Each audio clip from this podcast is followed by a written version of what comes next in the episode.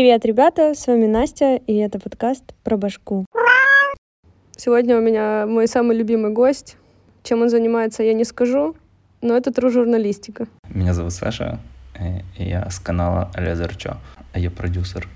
Так мне что, стоит снять рубашку? Ну, я продюсер медиаресурса, поэтому тебе это вряд ли будет интересно. Так я, получается, обратилась туда, куда нужно. У нас на канале 8 миллионов подписчиков. Нет, на самом деле у нас 274 тысячи подписчиков. Короче, у меня есть 3 истории. Я когда-то работал в такси, и у меня миллионы историй, которые выносят башку. Поэтому я сегодня гость в подкасте про башку. Короче, первая история. Приехал я на заказ, и мне нужно было забрать чувака. И когда это такой скилл, который вырабатывается, когда ты подъезжаешь к пассажиру, ты уже видишь из массы людей пассажира своего. Это очень прикольный скилл. И, кстати, работа в такси очень сильно научила разбираться в людях, по тому, как люди говорят, по телефону, по интонации. Ну, в общем, это очень много всяких прикольных штук. Я вижу этого чувака, понимаю, что это мой пассажир.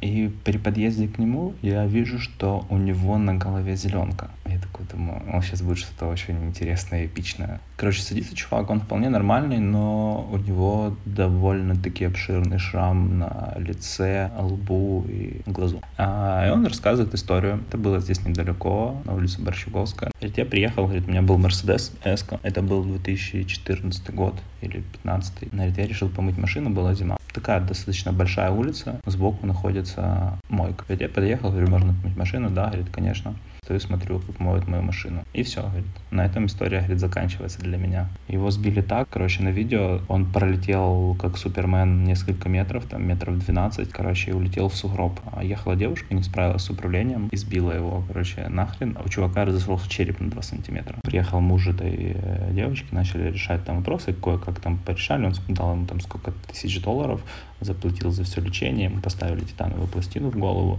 Но история еще не кончается, только начало истории. А он был коммерсом. Он говорит, то есть как бы у меня деньги были, но я понимаю, что начинает заканчиваться. Я как-то пришел в себя, нужно же что-то делать, как-то зарабатывать бабки. Как бы я уже оклемался, начал ездить. Говорит, я решил поехать в Житомир за текстилем, там типа за футболками, носками, не знаю. В общем, говорит, еду. Тут мне звонит жена, я уже подъезжаю к Житомиру, и она там говорит, что ты там, как ты там? Она говорит, я, в общем, еду за рулем, говорит, давай я доеду до Житомира и перезвоню тебе. Она говорит, на этом история в моем сознании обрывается. И в чем была история? Она говорит, я, короче, ехал, грубо говоря, в понедельник, говорит, и все, вот я последнее, что я помню, это разговор с женой. Потом свет погас, и я очнулся через, там, в четверг, грубо говоря, в больнице. И что случилось? Оказалось, что он ехал, и, судя по всему, у него уже была очень сильная черепно-мозговая травма, он потерял сознание. Выехал навстречку, и лоб в лоб, он ехал на Мерседесе, лоб в лоб сбил Ланос, в котором сидело 4 человека, и они все погибли. И ему дали 10 лет, и чувак теперь сидит 10 лет. Представляешь? И он такой, типа, я говорю, так в смысле, как? Говорит, да ничего, говорит, ну, у меня жена, говорит, от меня ушла, а теперь у меня новая жена, родился ребенок, все окей, она меня ждет, я работаю, говорит, ну, типа, я сижу в тюрьме, но нас иногда, ну, вот его выпускают, вот он ездил в больницу, ну, конечно, говорит, это все нужно там забашлять, чтобы тебя отпустили нормально в больницу. Говорит, мы работаем в компании, собираем мебель, ездим, типа, собираем мебель, и еще, говорит, я еще $500 зарабатываю, сидя в тюрьме, собирая мебель. Короче, он такой едет, и, знаешь, я такой сижу, ты слушаю эту историю, и он говорит, ну, типа, все круто, все окей. Каждый раз, когда мне в жизни становится очень сильно грустно, и я просто вспоминаю эту историю, и понимаю, что все, типа, окей. Хорошо, есть вопрос, а каким образом его выпускают из тюрьмы, если у него 10-летний срок? Он сидит в тюрьме для инвалидов, такая тюрьма, в котором сидят все люди с инвалидностью, там без рук, без ног и тому подобные вещи. И сидят в основном по вот таким вот странным приговорам. Ну, то есть, по сути, это неумышленное убийство. Он не какой-то там насильник и тому подобные вещи. Ну, то есть, бывают иногда случаются такие бытовые штуки, которые по законодательным нашим всяким историям тянут на срок. Здесь то же самое. Охуенная история. Чуть-чуть грустная, правда, но ничего. Ну, да, ну, типа, таких грустных историй много. Вторая история называется «Женщина из Чернобыля». Она очень эмоциональная для меня. Но тут еще нужно побывать в Чернобыле, чтобы понимать, о чем идет речь. И, в принципе, смотреть этот сериал и понимать, что вообще переживали люди. Это было очень сложно. И мы недавно ходили с ребятками, короче, ну, это называется типа сталкерами, да, то есть нелегально в зону отчуждения. Мы там провели 4 дня, мы до самого Чернобыля не дошли, мы дошли до ЗГРЛС Дуга, это очень прикольное сооружение. Короче, очень был прикольный трип, мы за один день по пересеченной местности прошли 30 километров на секундочку. Во время дождя, короче, это было очень кайфово, конечно же. И прикольно то, что там очень чистая природа, мы даже встретили оленя реального. Если ты где-то здесь выезжаешь в Украине на природу, то в любом случае ты встретишь следы жизнедеятельности человека. Бутылки, упаковки, там этого всего нет. Есть буквально пару мест, где сталкеры останавливаются, но там все закопано. Прикольно то, что ты идешь и отвыкаешь от людей. И еще прикольно то, что ты идешь и такой бац, и начинаются здания среди леса. Короче, это тоже история из такси. Однажды я был, я с сестрой живу в Киеве, и это был пригород Киева, это были Бровары. И я возвращался с Броваров, типа, впустую. И думаю, такой, ладно, сейчас приеду, короче, в Киев. Там от Броваров до Черниговской станции ехать где-то 13 километров. Получается, между Броварами и Киевом есть еще такой, как небольшой поселок. И, в общем, я включил программу, которая ищет заказы, и такой, типа, медленно ехал. И тут мне прилетает заказ, прям вот так вот 100 метров, типа, направо. Приезжаю, это было довольно-таки уже поздно, там, 11-12 часов. Садится женщина, она довольно-таки высокая, у нее кучерявые, рыжие волосы. Тоже обычный диалог, это период карантина, да. Короче, ну, выясняется, что она вообще живет в Порятине. Порятин — это недалеко от Киева. Я говорю, знаете, про Порятин знаю всего лишь две вещи. Это то, что там делается сыр, и то, что там снимали фильм «Королева бензоколонки». Говорит, есть бензоколонка, а на этой бензоколонке проводится конкурс «Королева бензоколонки» каждый год. На самом деле, довольно-таки прикольная штука, я даже бы съездил бы на это посмотрел. Она говорит, я тут, типа, там переехали, там, 30 лет назад, да тут, типа, недалеко из-под Киева, от Чернобыля. Я говорю, во время аварии, она такая, ну да.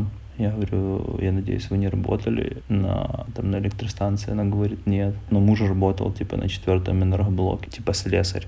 Но повезло в том плане, что он не работал в этот день в ночную смену. Он отработал дневную смену и, типа, пошел, как бы, спать домой.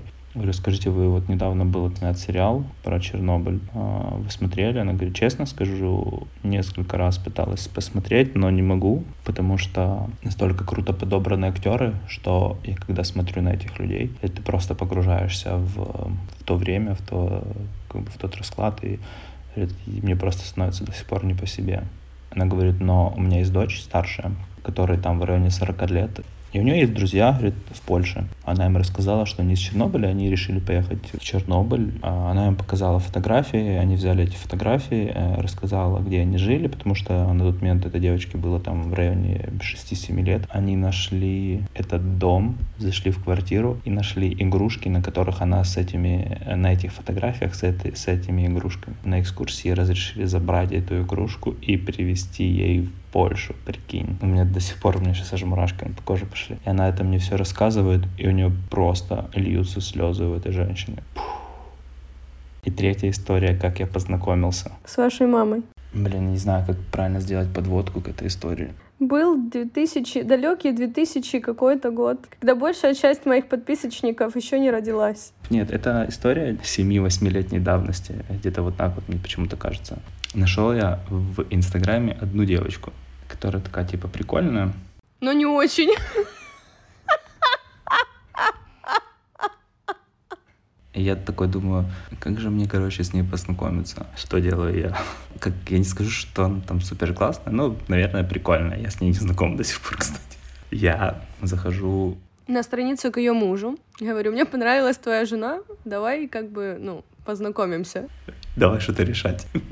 Короче, я нахожу в ее подписчиках, я вычислил, что она с этой девочкой дружит. Я добавляюсь к ней в друзья, начинаю знакомиться, типа, с ее подругой. И такой, типа, ну окей. И начинаю знакомиться с этой подругой. А почему не познакомиться сразу с подругой, если ты можешь познакомиться, типа, с подружкой подружки, оригинальной подружки, а не познакомиться сразу с подружкой? Очень сложная схема.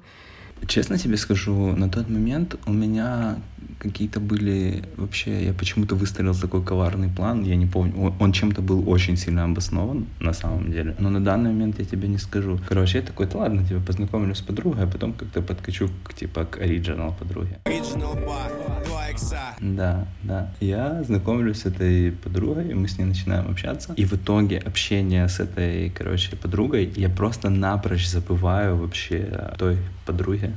Вот это прикол! И только недавно я вспомнил о том вообще мотивации, зачем я знакомился с этой девочкой. Общение с ней оказалось намного интереснее, прикольней. Она мне очень сильно понравилась, и я такой, типа, ага, нужно что-то придумать. И, короче, в определенный момент она слилась, и я такой, типа, что, блядь, как так это происходит? История не закончилась, вообще, типа, абсолютно не закончилась. Мы с ней общаемся до сих пор, right now. Саша, спасибо тебе большое за выпуск. Мне очень понравились твои истории, особенно последняя. Скрывать не буду. Пока.